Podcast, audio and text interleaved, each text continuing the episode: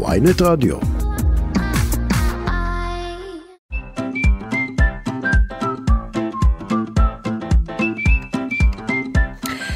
שלום, שלום, שלום לכולכם, אה, ברוכים הבאים שוב לפרק נוסף אה, במדעין, ושלום לך, יהל עצמון, אשת חינוך מדעי ממכון דוידסון לחינוך מדעי, הזרוע החינוכית של מכון ויצמן למדע. שלום ריקי. אז uh, יש לנו היום תוכנית uh, ככה מאתגרת, במיוחד לקראת החורף, או החורף שכבר פה. מי ששומע את הקול שלי, גם הקול שלי מרגיש את החורף פה. כן, בהחלט. אז יש לנו תוכנית uh, באמת מעניינת על uh, ברקים, על רעמים, על כוכבים נופלים, על בכלל מה שקורה לנו בשמיים היפים שלנו. כן, אנחנו ננסה לענות היום על שאלה מאוד בסיסית, למה השמיים כחולים, אבל השקיעות שלנו אדומות? ו- ולמה יש שקיעות יפות יותר וכאלה שקצת פחות? אין, אין דבר כזה לא יפות, לא. אבל קצת פחות, אבל למה יש גם שקיעות מרהיבות לפעמים? ומה זה אומר כשיש לנו שקיעה מרהיבה? אולי זה לא הדבר הכי טוב. בדיוק. וגם על כוכבים נופלים, על בעצם תופעה מדהימה.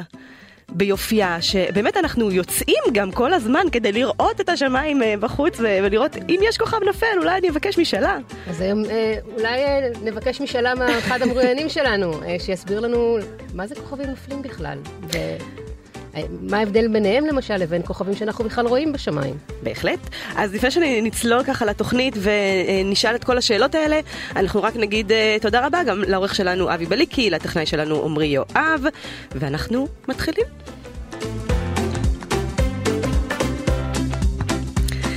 ושלום לדוקטור אביב אופיר אה, מהמחלקה למדע כדור הארץ וכוכבי הלכת ממכון ויצמן למדע. שלום לך. בוקר טוב, שלום רב. לפני שנצלול באמת, אה, ואולי נצלול לתוך הכוכבים שיצללו אלינו, בוא תסביר לנו שנייה, קודם כל, מה זה הכוכבים שאנחנו רואים בשמיים? שאלה הכי בסיסית שיש. הכוכבים שאנחנו רואים בשמיים הם בעצם אה, בגדול קבוצה אחת וגם קבוצה קטנה אחרת, אני אסביר. כאשר הקדמונים יצאו אה, מחוץ למערה שלהם והסתכלו על השמיים בלילה, הם ראו שיש המון המון כוכבים בשמיים, אבל הם נמצאים תמיד באותו סדר אחד ביחס לשני. אה, לעומת זאת, יש קבוצה קטנה, קטנה מאוד הכוונה בערך אה, חמישה גופים, שכן זזים.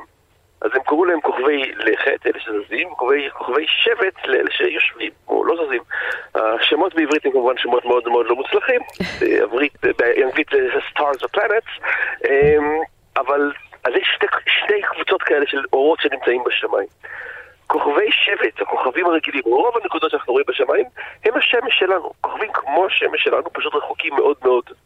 וכוכבי הלכת הם כוכבי לכת או גושים של סלע וגז, כמו הכדור שאנחנו יושבים עליו עכשיו, והם הרבה יותר קרובים, מסתובבים סביב השמש שלנו. רגע, אביב, אני רק רוצה לוודא שהבנתי. בעצם כשאני רואה כוכבים, אני בעצם רואה שמשות? נכון, שמשות רחוקות מאוד. אוקיי, אז בעצם שמש ביום ושמשות בלילה. מעכשיו. נכון, נכון. ואז בעצם אנחנו, איך אנחנו רואים אותם בכלל? למה אנחנו רואים אותם? אה, למה הם ככה לפעמים מנצנצים לנו אולי יותר מימים אה, רגילים? אז uh, אנחנו רואים אותם בגלל שהשמשות או כוכבים הם גופים שמפיקים אור כי הם חמים, יש ביניהם בליבה שלהם uh, תגובה שנקראת היטוף גרעיני, שיום יבוא אולי אנחנו נעשה גם חשמל בכדור הארץ ככה, אבל זה נושא אחר. uh, אבל הרעיון הוא כוכבים הם גופים חמים מאוד. אה, השמש שלנו, פני השטח שלה בערך 5,700 מעלות. חמים מאוד. והגופים האלה, בגלל שהם חמים הם מהירים, אז אפילו שהם רחוקים רואים אותם כי הם מהירים. אה, כוכבי הלכת, לעומת זאת, כמונו, אנחנו לא חמים כל כך, ולכן אנחנו לא מהירים. כוכבי הלכת אינם מהירים. אם אנחנו רואים את צדק או את הירח לעניין זה, אנחנו לא רואים אור שהם מפיקים, אלא אור שהם מחזירים. אור כמו... שמשמיר עליהם, ואנחנו רואים את האור הזה. כמו מראה שמחזירה אלינו אור, אז בעצם הירח וצדק וזה בעצם מחזירים את האור נכון, של השמש. והירח שלנו, שהוא גוף לבן ויפה, הוא מראה גרועה. למשל. גרועה. גרועה מאוד, הוא מחזיר רק 11%. דווקא הייתי בטוחה שתגיד מראה דווקא טובה, כי הוא נכון, ככה לבן. ו... לא. נכון, אך לא, הוא מראה ממש גרועה, הוא מחזיר רק 11% מהאור שנופל עליו. אחרת היה לנו אור גם בלילה, אם הוא היה מחזיר, הוא היה מראה טובה. הוא היה ממש, ממש כהה, כלומר כהה. למה זה ככה, אגב? למה הוא כל כך גרוע מבחינת ה... הוא עשוי מסלעים כהים. כלומר, הוא לא mm. עשוי ממראה בהירה. גוף סלעי שעשוי מסלעים אפורים כהים. האסטרונטים שהלכו עליו היו צריכים ללכת עם סוג של משקפי שמש כל הזמן. אה, כי פשוט אה, השמש מאוד בהירה, אבל האדמה כהה. אה, עכשיו, למה כוכבים מנצנצים? כוכבים מנצנצים בגלל שאנחנו רואים את ה... הכוכבים האלה דרך דבר מאוד שימושי לנו בני אדם, אבל מאוד מציק לתצפיות אסטרונומיות שנקרא אטמוספירה. אנחנו אומנם מאוד שמחים לנשום את האטמוספירה הזאת, אבל... אבל... בדרך כלל, כן, אנחנו מעדיפים את זה. כן, כן, נכון, אבל אנחנו, אנחנו הכוונה האסטרונומים, זה מציק לנו מאוד, אה, כי האטמוספירה היא משתנה כל הזמן. האוויר הוא, לא, הוא שקוף למדי, אבל לא שקוף לחלוטין. אור שעובר דרכו אה, נשבר, כמו אור שעובר דרך זכוכית שהוא נשבר לכיוונים אחרים. Mm. אה, ולכן כאשר אם יש... אם הוא נשבר בכיוון אחד, אז הכל בסדר, אתה פשוט מסתכל מהכיוון השני, הכל בסדר. הבעיה שהאוויר משתנה כל הזמן, אז המסלול של האור נשבר בכיוונים שונים כל הזמן. אם יש רוח חמה יותר, או גוש של אוויר שהוא קר יותר, או, או רוח שזזה מהר יותר, כל הדברים האלה משפיעים על המסלול של האור האוויר. רגע, אבל לא הבנתי למה זה מציק לכם. אז אני מסביר. כאשר הכוכב הרחוק, שהוא נקודה, הכוכב הוא כל כך רחוק שמבחינתנו נקודה, אין לו גודל. הוא קטן מאוד. כאשר הנקודה הזאת מאירה אלינו, יש רק קו אחד ויחיד שמחבר בין הנקודה הזאת לעין שלנו. אבל האוויר שנמצא בינינו לבין הכוכב, כל הזמן מזיז את האור, כך שהקו האחד הזה הוא פשוט לא מתממש. לפעמים האור מצליח להגיע אלינו, ולפעמים האור לא מצליח להגיע אלינו כי פשוט הוא מוסט לכיוון אחר, בגלל שהאטמוספירה אה, שווה אותו לכיוון אחר. ואז הנצנוץ בעצם. אז בעצם לא הכוכב מנצנץ. בדיוק. האוויר מנצנץ לנו. האוויר שנמצא פה. וזו הסיבה שאם רק אפשר זה יקר. אבל אם רק אפשר, אסטרונומים היו מעדיפים לקחת את הטלסקופים ולשים אותם בחלל. כי פשוט תנאי הסביבה הרבה יותר יציבים, יש הרבה פחות אוויר, הרבה פחות מחזורים של יום ולילה וטמפרטורות אה, שמשתנות כל הזמן. אז קח טלסקופ, פשוט תשים אותו בחלל, אל תעשה לו כלום. הוא כבר יהיה יותר טוב. רגע, אני, רוצה רגע אבל לשאול על כוכבים נופלים, כי הבטחנו שנשאל, על... כן. לבקש משאלה. אפשר אז... לבקש משאלה מכוכב נופל? זה יעזור לנו קודם כל? אה, לבקש תמיד אפשר. אבל. אביב לא מבטיח שהכוכב יקיים. כן. נכון. אז מה, אה, בבקשה. לבקש תמיד אפשר, אה, לקיים אין אחריות על זה. אבל רגע, אמרנו שכוכבים שאנחנו רואים הם בעצם, רובם הגדול זה שמשות, וקצת אנחנו רואים את כוכבי הלכת, את הפלנטות, אבל כוכב נופל זה לא שמש שנופלת עלינו.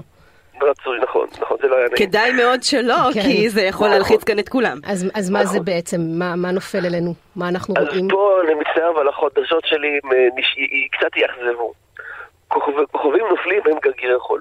חול, זהו. חול. הם גרגירי חול שפשוט מרחפים להם אי שם אה, בחלל, ואז הם איתרע אה, מזלם ומתנגשים בכדור הארץ, או כדור הארץ מתנגש בהם, תלוי איך מסתכלים על זה. אה, ואז הם נופלים לתוך האטמוספירה, וכשנופלים לתוך האטמוספירה זה במהירות גבוהה מאוד. כמו שצריך טיל גדול כדי לעלות לחלל, אז אם יש משהו בחלל שהוא נופל לכדור הארץ, הוא נופל באותה מהירות למטה. ולכן, בגלל שהם נופלים למטה בכזאת מהירות ומתנגשים באטמוספירה, הם מתחממים מאוד, וכשמשהו חם הוא...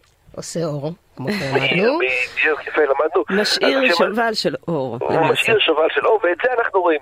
אז מה, אז כוכבים נופלים אלה בדרך כלל גרגירי חול שנשרפים בגובה של בערך עשרה קילומטר. אה, וזה הטווח שבערך אפשר לראות אותם. אם במקרה יש לנו מזל, והסתכלנו בכיוון הנכון, בזמן הנכון, ולא ראינו גרגיר חול, אלא ראינו אבן, חצץ, אז זה ייראה כמו פנס בשמיים מאוד מאוד מאוד בהיר. חצץ, אנחנו מדברים על כן, משהו סנטימטר. בגודל של סנטימטר. כן. וואו. אז בדרך, אז כוכבים נופלים בדרך כלל זה חול, זה מילימטר וחלקי מילימטר, אם אתה רואה חצץ זה ייראה בהיר מאוד, בולט. אז אנחנו, אני, סתם רוצה שנזכיר כן. לעצמנו שאנחנו דיברנו עכשיו על כוכבים, אבל בעצם דיברנו על חול שנופל, על חצץ שנופל, על שמשות ועל פלנטות, על כוכבי לכת. וואו, כן. אז, אז אנחנו בעצם רואים הרבה מאוד דברים כשאנחנו מסתכלים לשמיים. אה, נכון, למרות זה, וכדאי באמת אה, שאנשים יבינו את ההבדל בין הדברים, כי למרות שהכל נראה כמו נקודה או אור בשמיים, זה לא אותו דבר. ועדיין, אבל הגרגירי חול האלה מגיעים מאיפשהו. מאיפה הם נכון. מגיעים? מקורות רבים, כלומר, אסטרואידים שמסתובבים, יש שאריות של יצירת מערכת השמש, לא, לא כל החומר של יצירת מערכת השמש בסוף הגיע לגופים הגדולים, חלק נשאר בשאריות. אז הגופים האלה הם אה, אה, פולטים אה, קצת, אה, מתפרקים לאיתם, או מהתנגשויות, או מתגובות שקורות מהשמש, אז יש אבק שמסתובב לו ככה בחלל, או שרביטים שעוברים והם נמסים ליד השמש, אז הם משאירים את מה שהם נמס מהם אחריהם בשובל שלהם. אז יש אבק שמסתובב לו בשם, במערכת השמש, וכדור הארץ פשוט מתנגש באבק הזה כשהוא עובר במקום שבו יש כזה אבק. מעניין. טוב, אנחנו נמשיך לבקש משאלות ממטאורים אה, שיש כל הזמן. דוקטור אביב אופיר, תודה רבה לך, מחלקה למדע כדור הארץ וכוכבי הלכת, מכון ויצמן למדע, תודה רבה לך. תודה לכם. וואי, זה היה מפתיע אותי. כן? למה? המגוון, כי תמיד, אה, את יודעת, אנחנו מדמיינים את החלל, ואנחנו חושבים שריק שם, נכון? תמיד מדברים על זה שהחלל ריק, ופתאום יש חול, וכדור הארץ מתנגש לו בגרגירים קטנים גרגירים. של חול בכלל, ולא יודעת. אני, כן, אני חשבתי שהכוכבים האלה הם אה, אסטרואידים ענקיים שפשוט מתפוצצים לנו. לא, אה... אני, אני חוששת שאם הם היו יותר גדולים מאותם חצצים שאביב הזכיר, אנחנו היינו בצרה הרבה יותר גדולה, כי אז היו, הם היו... היו גם דברים כאלה נכון. בעבר, אה, שבאמת אה, גרמו לנגיד... אומרים, הכחדת הדינוזאורים נכון. לדוגמה, ועוד כל מיני מכתשים שאנחנו מוצאים בכל מיני מקומות בעצם אם, אם זה אבן יותר גדולה מחצץ, אז היא לא מספיקה להישרף לחלוטין כשהיא עוברת דרך האטמוספירה, והיא מגיעה לפני הקרקע, ואז המכה, התאונה האמיתית הזאת שקורית בין... ההתנגשות כן, בין... Uh, שיכולה לשנות גם את פני השטח, אבל גם באמת להעלות כמות מאוד גדולה של אבק לאוויר, ליצור חושך, וזה באמת ככה אנחנו מדברים כשאנחנו מתארים את החדת הדינוזאורים, אז זה מה שאנחנו מתארים בעצם. התנגשות שגרמה לענן אבק מאוד גדול, שינוי של מזג האוויר, אז... עדיף חול. חול זה עובד... חול זה טוב, חול זה כוכבים נופלים, ואז אנחנו יכולים להביע משאלות. ובאמת, המראות האלה של הכוכבים הנופלים במצפה רמון, שרואים בלילות האלו, אה, כשהם מודיעים לנו קודם לכן, בואו תראו, יש מטר מטאורים, זה מרהיב, מרהיב. בכלל אורות בשמיים זה יפה, נכון? נכון. תחשבי על אה, סופת ברקים. זה אחד הדברים היפים, אם אתה נמצא במקום בטוח, כי כן. אני לא, לא ממליצה זה, אבל, אבל אה, להסתכל מהצד, זה נראה לי אחד, ה... אחד היפים. אז אנחנו גם ניגע בסופות ברקים ובשדונים שנמצאים לנו בשמיים. או, אבל קודם נשמע שיר. קודם נשמע שמי, שיר. אה, איך זה שכוכב בכלל נופל? מתי כספי. איך זה שכוכב אחד לבד מעז, איך הוא מעז, למען השם. איך הוא מעז, הכוכב הזה. יש לו הרבה, הרבה חוצפה לעמוד לנו בדרך ככה ולהתנגש, אז אנחנו שורפים אותו. זה ו... מה שאנחנו עושים. והנה עוד משהו שמלא בחוצפה. הברקים. אני כל פעם באמת, אה, אה, אם יש, אני לא אוהבת חורף. באמת? קודם, לא אוהבת חורף, לא, לא אוהבת חורף. אבל אם יש דבר שבאמת אני אוהבת בחורף, זה ברקים, לא את הרעמים, את הברקים. כן, רעמים זה בעיה, אבל... זה, זה בעיה. זה נכון. אבל הברק הזה, שפתאום אתה רואה בשמיים, את יודעת, אני גרה במושב, השדה פתוח, ואתה רואה פתאום ברק בשמיים, זה כמו אצבע אלוהים. האמת, זה באמת, את יודעת, הרבה מקומות אנחנו אה, רואים ציורים שמשתמשים בברקים בתור אה, אצבע אלוהים, ממש. או בתור הרעיון הגדול הזה אה, שמגיע לפתע. אז בואו אה, נצלול ככה גם לברקים שלנו, דוקטור אה, ברוך זיו, חוקר אקלים מהאוניברסיטה הפתוחה, שלום לך. שלום, בוקר טוב. מה אתה אומר? זה... נהניתי גם, גם ממתי כספי, שהוא העז לכתוב את אחת המנגינות המופלאות שנותרו בכלל, וגם מההתפעלות שלכם מהברקים, שהצליחה לשבור את השנאה שלך לחורף, שזה מאוד יפה. כי אה, באמת אה, זה נכון, אני חייבת להגיד, וברק זה, זה באמת... אה, משהו... חוויה מיוחדת. חוויה מיוחדת, כן, בדיוק כך. אז בוא... הטבע מתנהג באופן די רגולרי, אבל לפעמים יש לו הברקות, תרתי משמע, וזאת אחת מהן. אז בוא תספר לנו על ההברקות של מה זה בכלל הברק הזה, מה אנחנו רואים בשמיים שלנו. זהו, שהברק הזה מבחינה היסטורית עד המאה ה-18 הוא נחשב לאיזושהי תופעה שבעיקרה יוחסה לאלים ובעצם בני אדם היו המומים מולו ולא ידעו איך לאכול אותו. בגלל זה הוא גם מופיע בכל כך הרבה ציורים, כמו אצבע אלוהים כזה. האלים כועסים. האלים כועסים, נכון. הוא גם יפה ומדהים ומחייב אגב טכנולוגיה לא מעטה. טכניקה, לא טכנולוגיה, בציור כדי לבטא אותו, אבל אמ, גם צריך אה, טכנולוגיה כדי להבין אותו. וכשהתחילו ללמוד על החשמל, והתחילו לעשות ניסויים בחשמל, אז פתאום ראו דברים מעניינים, ראו שנוצרים ניצוצות שמזכירים את הניצוץ של הברק, ו, וגם ראו שכשיש סופת רעמים, אז יש בטבע כל מיני התנהגויות מוזרות, אני לא יודע איזה שיער יש לשתיכם, אבל כשאנשים בעלי שיער ארוך מסתובבים בחוץ ועדיין השיער לא נרטב, יש להם סיכוי שהשערות יעמדו ממש... נכון, כן. שלי מאוד נוטה לעשות את זה. יש תמונות כאלה מאוד מעניינות, וזה מעיד על זה שיש חשמל באוויר. ולכן רק במאה ה-18 קישרו בין החשמל, שהייתה תופעה חדשה להבנה, לבין הברקים, ובהדרגה התחילו לפענח ולהבין את כל העניין. הצרה היא שזה קורה, בשביל לחקור את הברקים, צריך להיכנס לתוך ענני הברקים. הוא מסוכן, נשמע מסוכן. זה דבר מסוכן מאוד, והראשון שעשה את זה והסתכן קשות היה בנימין פרנקלין.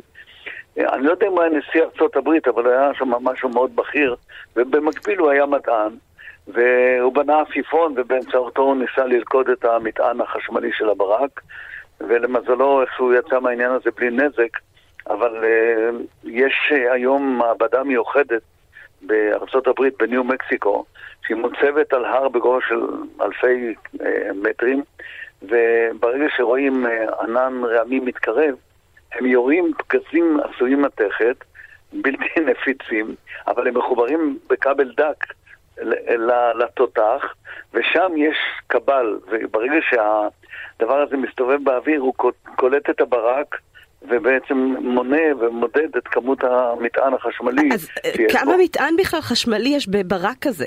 בברק אחד. זהו, לדבר במטען, היחידות הן קולומבים, וזה יחידות שאף אחד לא מבין מה, מה, מה הן אומרות, אבל בואו נדבר על זרם. הזרם החשמלי, ש, שאני יודע, מזגן אה, משתמש בו בעבודת שיא, הוא בסביבות עשרה אמפר. הבר, הברק המצוי יש לו עשרים אלף אמפר. וואו. אמנם לפרק זמן קצר, אבל זה מספיק טוב בשביל להרוג כל יצור חי, כולל ממוטות. זאת אומרת, אי אפשר לעמוד בפני ברק, אם הוא עובר במלואו דרכך, לא תשרוד. עכשיו, אנחנו עכשיו... לא, לא רואים הרבה מקרים כאלה, זה מקרים באמת נדירים, אבל יש מקרים כאלה, אפילו בישראל כן. היו נכון. מקרים כאלה באמת, לצ... לצערנו, של מוות מברק, אבל איך נכון. בכלל נכון. נפגעים מברק? היו שני מה... מקרים שאני זוכר, זה ממש שדייג... לא מזמן. נכון. בחוף הים. לא מזמן, לא יודע, אבל בעכו ב-2007 נדמה לי, אה, מישהו, איזה דייג, השתמש בחכה חדשנית שהייתה עשויה מחומר מוליך חשמלי. הוא יצא איתו, איתה לדוג בסופת ברקים, שזה מעשה שלא ייעשה, כי הוא בלט בשטח. Mm. וברגע שיש עצם שמוליך חשמל שבולט בשטח, הוא מוליך את הברק. והוא התחשמל ומת במקום. אז... היה פעם תייר שמת באילת, אני זוכר, בים, גם כן, בים סוף. היה לפני כמה שנים בפלמחים, אם אני זוכרת, או בזיקים, באחד החופים, כן. בזיקים, נכון? היה באמת משפחה שנפגעה מברק. ותשימי לב שמה שמשותף כן, כן. לכל הסיפורים זה הנושא הזה של החוף. אז למה באמת בחוף? אז לא, אז יש לי סיפור על כדורגל בדרום אפריקה, אה. ששם הברק התפצל בין כמה אובייקטים, שחלקם היו שחקנים, והם ממש נפצעו, הם נפלו על הארץ, והיו צריכים, אני לא יודע אם להחיות אותם, אבל היו צריכים לטפל בהם, טיפול רציני מאוד. מפני שהברק, מה שהוא עושה, הוא מתערב בתהליכים החשמליים בגוף, ואלה הם בעצם כל התהליכים שמאפשרים לנו לזוז, כל מערכת העצבים והמוח עובדים על, על זרמי חשמל. מילי, מילי וולטים, מתח מאוד נמוך, והמתחים שקשורים בברק הם מאוד גבוהים, אמנם לפרק זמן קצר, אבל הם פשוט משביתים את המערכות. זה ממש כמו שברק פוגע בתנור חשמלי, כי יש לתנור הזה מה שקוראים מוח. אתם מכירים בטח את mm, המושג כן. מהטכנאים. המוח נפגע מהברקים, מפני שנוצרים באוויר אה, מתחים כאלה שמבטלים ומנטרלים את המתחים הקטנים שבתוך המוח. אז כמו, ש, כמו שאנחנו עלולים להיפגע מזרם חשמלי, אז גם אותם מוצרים חשמליים מן הסתם יכולים להיפגע מזרם חשמלי. כן. ובשנים האחרונות יש לנו קצת יותר אה, סופות אה, ברקים בארץ, או שרק נדמה לי שאנחנו רואים קצת יותר? תראו, קשה נורא לעשות על זה סטטיסטיקה, כי השטון, השוני בין שנה לשנה הוא אדיר, ולדוגמה, באוקטובר 2015, לפני שבע שנים, הייתה סופת ברקים שבה נמדדו אלפי ברקים בפחות משעה, שזאת מכסת הברקים השנתית של כל מדינת ישראל, הכל באזור השרון. אני לא יודע אם אתם זוכרות את הסופה הזאת, אבל היא גרמה, היא הייתה מלווה גם רוחות חזקות וברד. הברד צולם בידיים של מישהו שהיה בטייבה, זה ממש מילא לו את האגרוף, כדור הברד. וואו. הרוח כופפה, כופפה מנוף שהיה בתל אביב. אז אומרים שהרוח התחזקה בגלל האפקט של הבתים הגבוהים, אבל אם היא לא הייתה מלכתחילה מאוד חזקה, לא היו, הבתים הגבוהים לא היה להם ממה לעבוד. ותכלס, כמויות הברקים הן מאוד משתנות מפעם לפעם, וקשה מאוד להעריך. באופן כללי, יש טענה שההתחממות הגלובלית קשורה בין השאר בעלייה גלובלית של כמות הברקים. אבל לתרגם את זה למה שקורה בישראל צריך הרבה זמן כדי לעקוב, ונראה לי שמה שיותר מעניין זה מה קורה בסופה בודדת, mm. והאם חומרת הסופות תעלה, ועל זה כנראה יש אינדיקציות די מדאיגות, אבל זה כבר נושא אחר. אה, אה, לפני שאנחנו... אה, לפני שאנחנו נסיים, יש לי רק עוד שאלה אחת אחרונה שבאמת מאוד מעניינת אותי.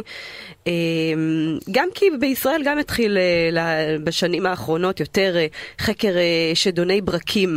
אז אם אתה יכול מילה על השדוני ברקים האלה, שגם אני ככה קראתי, אילן רמון, וגם המרכז ככה באמת ש... אה, עוסק במורשתו, אה, עוסקים בנושא הזה, למה זה כל כך מעניין אותנו ומה זה המושג הזה, השדון הזה? השדון הזה לא נראה לעין עד המאה, סוף המאה ה-20, והסיבה היא שהוא מאוד חיוור בהשוואה לברקים עצמם. אז, אז העין לרוב לא מצליחה להבחין בו, אלא אם כן הברק מספיק רחוק, כך שהזוהר שלו הוא יחסית חלש. ואז אפשר אולי להתפנות ולראות, כי ה, השדונים האלה נמצאים מעל הענן, הם נמצאים ביונוספירה, בסביבות גובה 50 עד 100 קילומטרים. עכשיו, ככל שיש לנו מצלמות יותר רגישות, אפילו בטלפונים, אפשר כבר לראות את הדברים האלה, לתעד אותם, אחר כך להגביר ולעשות עיבודי תמונה. בגלל זה אנחנו רואים אותם טיפה יותר אולי. אז עכשיו רואים יותר. עכשיו, כן, פעם רק טייסים היו רואים אותם. אסטרונאוטים. הדברים האלה, כן, אסטרונאוטים, כן. האסטרונאוט הישראלי, או בכלל כל הקבוצה שהייתה על ה... קולומביה ב-2003, טיסתם הסתיימה בטרגדיה גדולה, הם אה, קיבלו משימה עיקרית לצלם אבק, אבל במידה ולא יהיה מספיק אבק או יהיה פנאי, לצלם את השדונים, והם צילמו המון שדונים. ואני אפילו הייתי, הכנתי להם את התחזיות לדברים האלה, hmm. נתתי להם את תפרוסת סופות הרעמים העיקריות בעולם, כך שהם יכלו לכוון את המצלמות. אז אכן צילמו, והם מה, מה שקורה, הדבר הזה, השדונים שונים מהברקים בעניין מאוד מהותי. בברקים עובר מטען חשמלי ממקום למקום, מענן לאדמה, בתוך הענן. השדונים לא עובר מטען, אלא עובר פולס חשמלי, כלומר האטומים של האוויר אה, עוברים למצבים אחרים ופולטים קרינה. ולכן מה שאת אה, רואה זה לא זרם חשמלי, אלא תגובה חשמלית מקומית שמתפשטת. מעניין. זה דומה לזוהר הקוטב, רק יותר חלש כמובן. דוקטור ברוך זיו, זה, זה כל כך מילה... מעניין, אבל, אבל אנחנו חייבים במשפט לסיים. טוב. כן. טוב, רציתי רק להגיד שהדבר הזה משפיע על הכימיה של האטמוספירה, ואולי אפשר להבין מזה דברים שקשורים לחומרים שמסתובבים בה. Mm. אבל לעתיד פתרונים. זה עוד פתח לעוד שיחה ארוכה. תודה רבה לך, דוקטור אה, ברוך זיו, חוקר אקלים מהאוניברסיטה הפתוחה. תודה רבה. טוב, אנחנו לא יכולות uh, לעשות שיחה על, על ברקים בלי לשמוע את uh, ברקים ורעמים של מאה כבש השישה עשר. קדימה.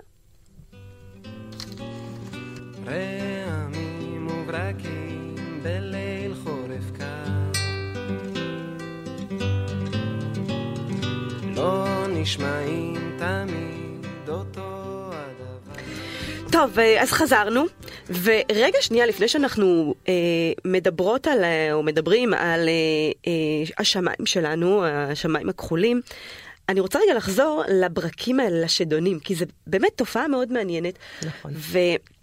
ובישראל אה, זה ממש אה, ב...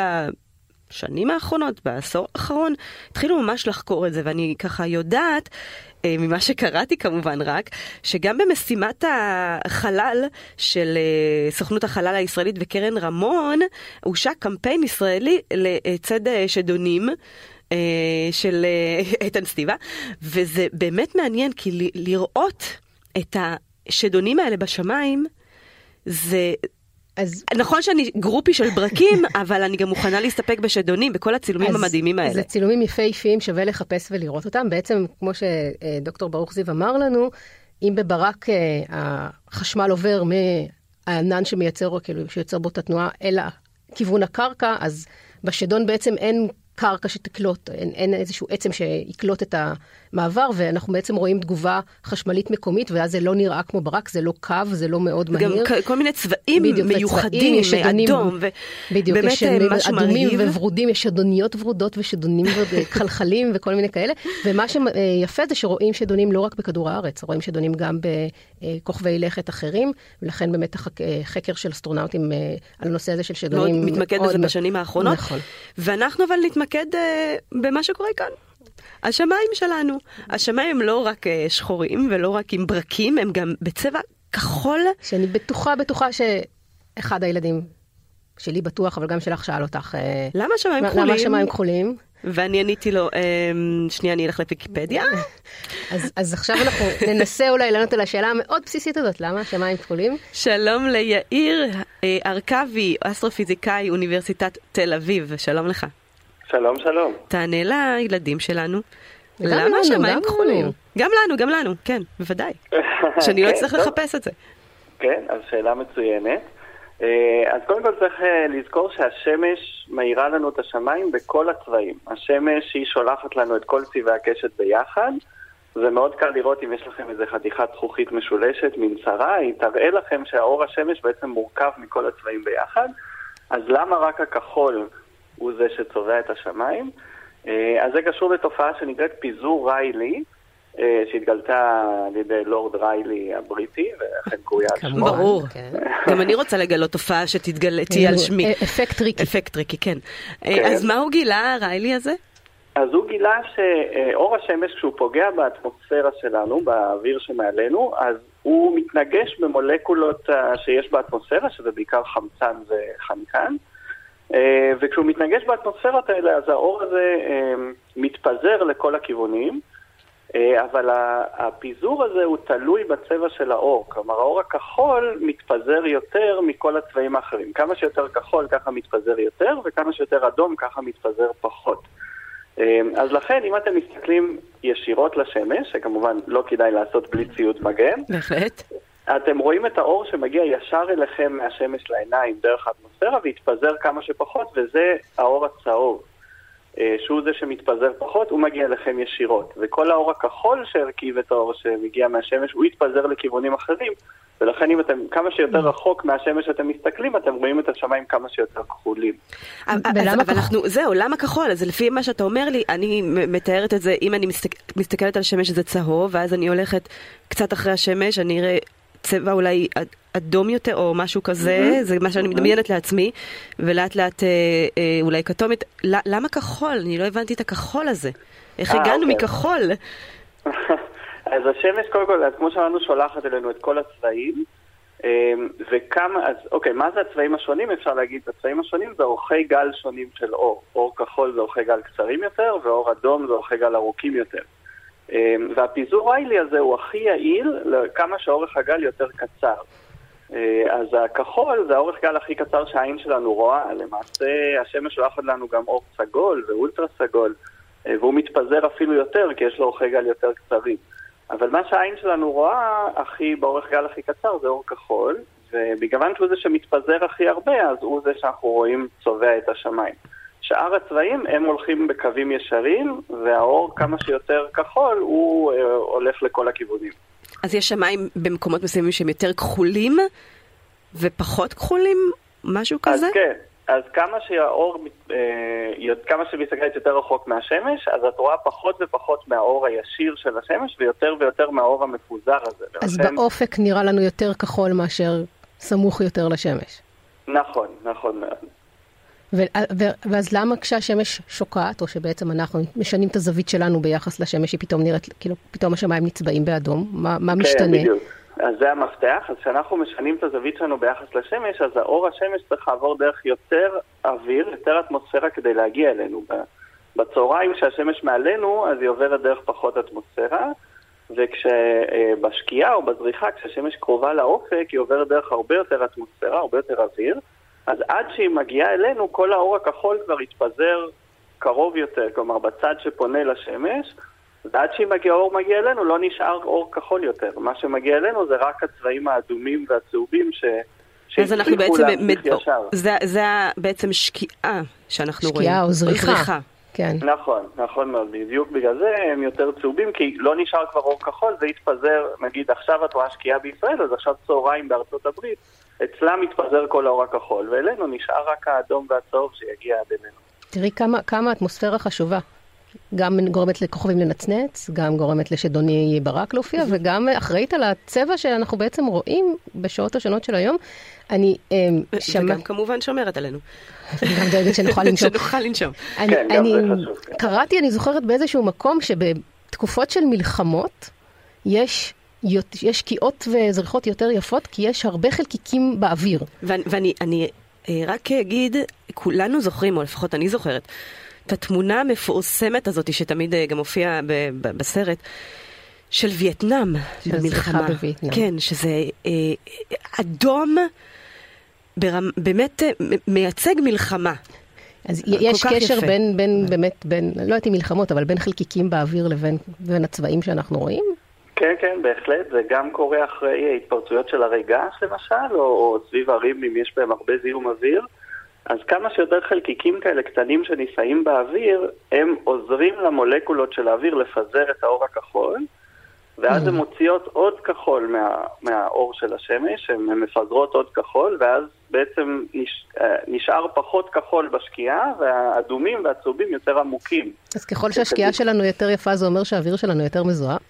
אה, יש בו יותר חלקיקים, אכן כך, נכון. זאת אומרת שאפשר גם אה, לא. אולי אה, לראות מקומות מזוהמים יותר, נגיד אם אנחנו מדברים על חיפה וכל מה שקורה שם ולפעמים מדברים על זיהום אוויר באזור הדרום ואשקלון נגיד, אז אני יכולה לראות את זה לפי הזריחות והשקיעות? כן, זה תלוי בדיוק בחלקיקים ובגודל שלהם שהם נישאים באוויר, אבל עקרונית כן, אם יש יותר זיהום אוויר, בין אם זה מערים או מכוניות או פליטות כאלה, או בין אם זה מהר געש, אם יש יותר חלקיקים באוויר מכל סיבה שהיא, השקיעות צפויות להיות יותר אדומות, כי הם יפזרו החוצה את האור הכחול. איזה קטע. זה קצת עצוב לי. כן. אתה מסתכל, אתה רואה איזה יופי, ואומר וואי, השקיעה שלי פה היא הכי יפה, נגיד, כן. ואז אתה כן. אומר, רגע, אבל אולי זה אומר שאני מכניס לתוך הגוף שלי יותר אה, זיהום יותר אוויר, חלקיקים, כן, יותר כן. חלקיקים מזוהמים. זה מה שזה כן, אומר. זה, זה נכון, זה נכון. מה שחשוב לזכור, אבל שהפיזור הזה של אור הכחול קורה בשכבות העליונות של האטמוספירה. אז גם יכול להיות מצב Mm. ששם יש הרבה חלקיקים, ואולי אצלך עדיין בסדר. טוב, אז אה, נקווה שזה באמת קורה, נשאר בשכ- בשכבות העליונות ולא מגיע עד אלינו. אה, המון המון תודה ליאיר אה, ארכבי, אסטרופיזיקאי מאוניברסיטת תל אביב. בכיף. תודה רבה. זה היה מאוד מאיר אה, עיניים וגם קצת מטריד. כן, אני אה? חייבת לה... כל כך הרבה דברים יש בשמיים האלה שלנו, שגם מסבירים לנו על עצמנו ועל האופן שאנחנו חיים פה. אז uh, באמת, uh, אני מבינה למה חוקרים כל כך הרבה, ולמה אנחנו מסתכלים למעלה ואנחנו רוצים לחקור עוד ועוד ועוד, ולהבין מה יש לנו בשם מהשמיים, כי באמת, באמת, אל- אלה דברים שמשפיעים על החיים שלנו. מאוד מאוד משפיעים, ובעצם זה, אנחנו מסתכלים על השמיים, אנחנו בעצם מסתכלים על האטמוספירה, על אותה שכבה של גזים שמקיפה אותנו ומאוד מאוד חשובה לנו, אה, והיא באמת מאוד מעניינת. אבל אני חושבת שהתופעה הכי, הכי יפה, ברקים זה מדהים ושקיעות זה יפהפה, אה, ללא ספק, אבל התופעה הכי הכי הכי יפה, אה, זה... אני חושבת שזה קשתות. קשתות. אני מסכימה ולא, אני, אני מבינה, אני מבינה. אני מאלה שפחות רואים קשב ווואו, קשב, באמת? כן, כי אני לא יודעת למה, אה, יותר מדהים אותי, וואו, איזה ברק, אבל כנראה שזה סוגים שונים. יש אנשים שאוהבים ברקים, אנשים שאוהבים יותר אה, קשתות, אה, אבל אנחנו ניגע גם בעניין הזה, של הקשת, קשת בענן. ומיד אחרי הפרסומות.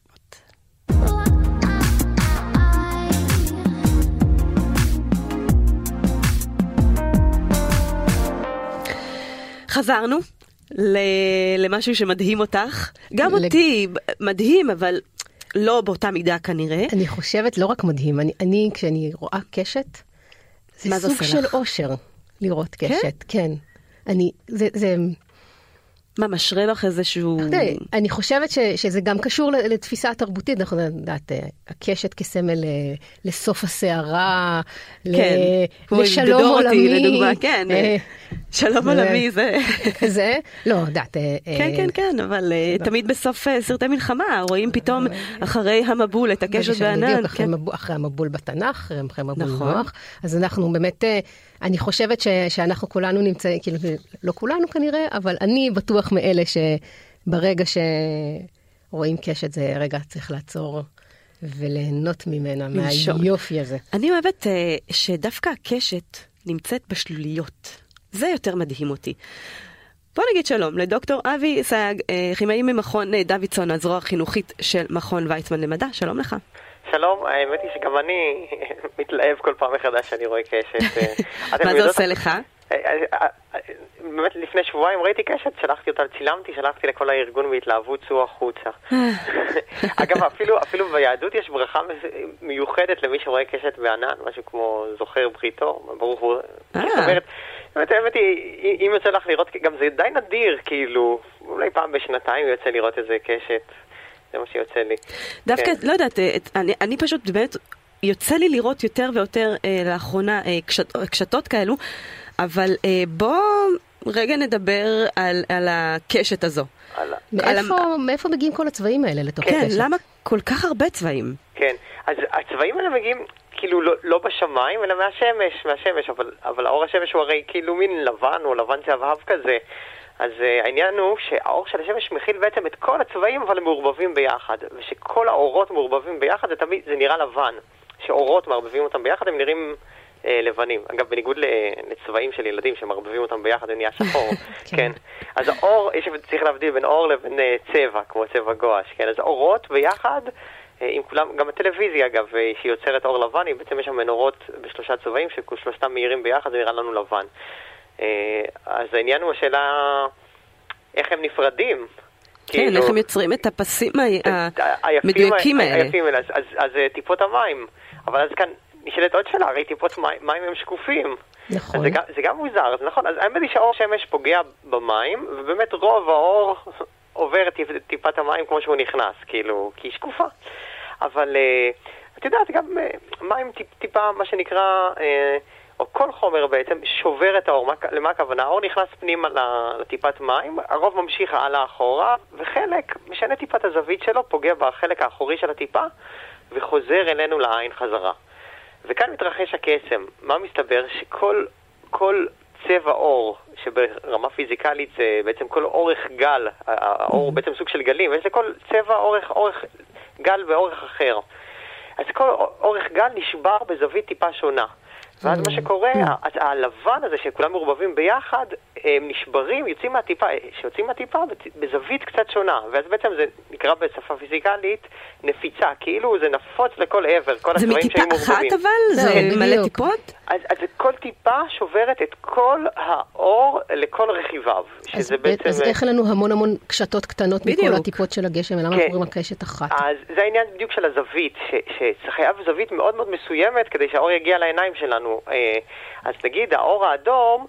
אה, נפלט אה, מהטיפה בזווית של 42 מעלות. זאת אומרת, בין השמש לטיפה לעין שלנו צריך להיות 42 מעלות. זאת אומרת, רק הטיפות שבדיוק ב-42 מעלות ייצרו לנו קשת בצבע אדומה.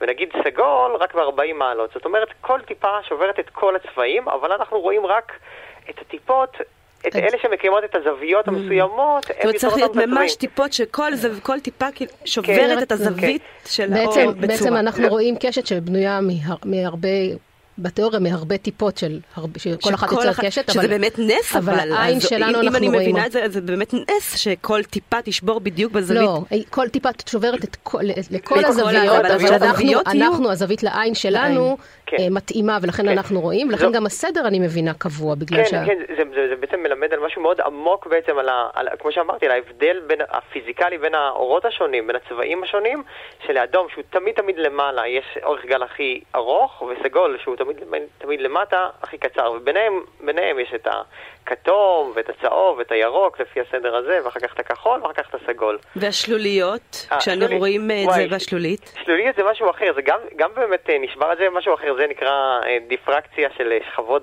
דקות, אבל זה משהו אחר, אבל זה, זה גם שובר את האור. אבל רואים גם שם קשת. גם, גם שם רואים את הקשת, אבל שם זה, זה תופעה פיזיקלית טיפ-טיפה שונה, זה כאילו לא עובר דרך, זה לא, זה לא מין שרה, זה פשוט יש שם שכבה דקה של שמן תמיד על, ה, mm. על השלולית.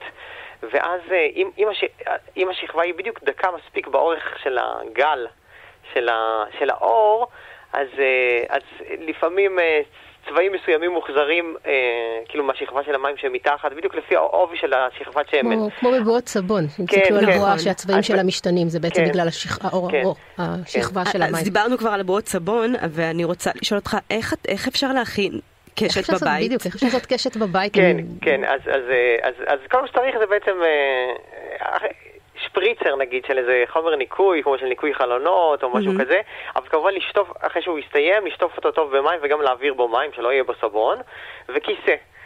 כיסא, כיסא. ושמש, ויום שמשי, כן? אפשר גם לראות קשת באמצע הקיץ. אה, כיסא, עכשיו, העניין הוא איך, איך את צריכה לעמוד. כמו שאמרתי, צריך זווית מאוד מיוחדת, בין השמש לטיפות המים לעיניים שלך, אז צריך תמיד שהשמש תהיה מאחורייך. זאת אומרת, לעמוד ככה שהשמש מכה בגב, בגב. שלך. זאת אומרת, אם אתם רואים, אם אתם בחוץ ויש גשם ויש שמש, אז צריך לעמוד עם הגב לשמש ושם לחפש את הקשת. כן. אגב, זאת הסיבה שרואים קשתות בעיקר רק בשעות בבוקר. הבוקר או אחרי, אחרי, או בערב, כי באמצע הצהריים ממש, השמש מעלינו, אז אי אפשר להיות עם הגב לשמש, כן. עם הגב לשמש, כן. אז פשוט לעמוד ככה עם הגב לשמש, להחזיק את השפריצר ולרסס מולכם, ולהתחיל לחפש בעיניים, ומהר מאוד אתם תראו את הקשת היפה, ואתם תראו גם אגב, אם יש לכם מזל, שהיא לא באמת קשת קשת, קשת היא עיגול מלא, אנחנו תמיד לא רואים את החצי התחתון שלה. אבל אם עומדים על כיסא, בייחוד שהשמש דווקא בצהריים, אתה יכול לראות שהקשת היא עגולה. אה, בגלל זה הכיסא. אז אם עומדים על אוקיי. כיסא, בבקשה בזהירות, בעיקר אם אתם בחוץ, כן. אה, שלא תיפלו, אבל לעמוד אגב... עם כיסא, להשפריץ כלפי מטה, ככה שהשמש מעלינו והמים מתחתנו. כן, ואז אפשר לראות... ולהתחיל לחפש, כן, להתחיל לחפש בעיניים. ש... אגב, זו לא היא הפעם היחידה שאתה יכול ממש גם לגעת בקשת וענן, כי קשת וענן שיש באופן טבעי, כן, אם את נגיד תיסעי אליה, את תראי שאת לא רואה שם את הקשת, כי במקום שבו היא נמצאת אין את הזוויות. Mm. את לא יכולה לנסוע ולהגיד, וואי, הקשת... אז אף פעם אי אפשר להיות, אה, נכון, אי אפשר באמת לצעוד על הקשת כמו בזה? אי אפשר להיות מתחתיה, זאת אומרת, את יכולה להיות מתחתיה אם מישהו אחר יצלם אותך מרחוק, אבל ברגע שאת תגיעי לשם ותרימי את העיניים למעלה, את לא תראי שום לא. קשת, שזה חבל קצת, אבל... אה, לא, זה יכול להיות רק בסרטים. הופך אותה להישאר תמיד מופלאה, כי אי אפשר כן, אף פעם באמת להגיע אליה. כן, כן. גם כל העניין הזה עם הטיפות, זה אומר שבעצם אם אני רואה קשת ואת רואה קשת, אנחנו לא רואים את אותה קשת, כי אנחנו רואים טיפות אחרות אה. בעצם לעיניים. את יכולה, עם הניסוי שלי, ממש לראות את זה, זאת אומרת, לשאול את הבן אדם, להגיד לו להצביע איפה אתה רואה את האור האדום, והוא יצביע למקום אחר מאיפה שאת רואה את האור האדום. וואי, זה היה... תודה רבה לך. אה, אין בעיה. טוב. תודה אה, רבה, היה מאוד מעניין. שנראה הרבה קשתות. בהחלט. ביי ביי. תודה רבה לדוקטור אבי סייג, אה, כימאי ממכון דוידסון, הזרוע החינוכית של אה, מכון ויצמן למדע. אני שמחה שאת אמרת את כל זה. וכן, אנחנו ממש בסיום של התוכנית שלנו על הדברים המופלאים שאנחנו רואים בשמיים. מה את למדת?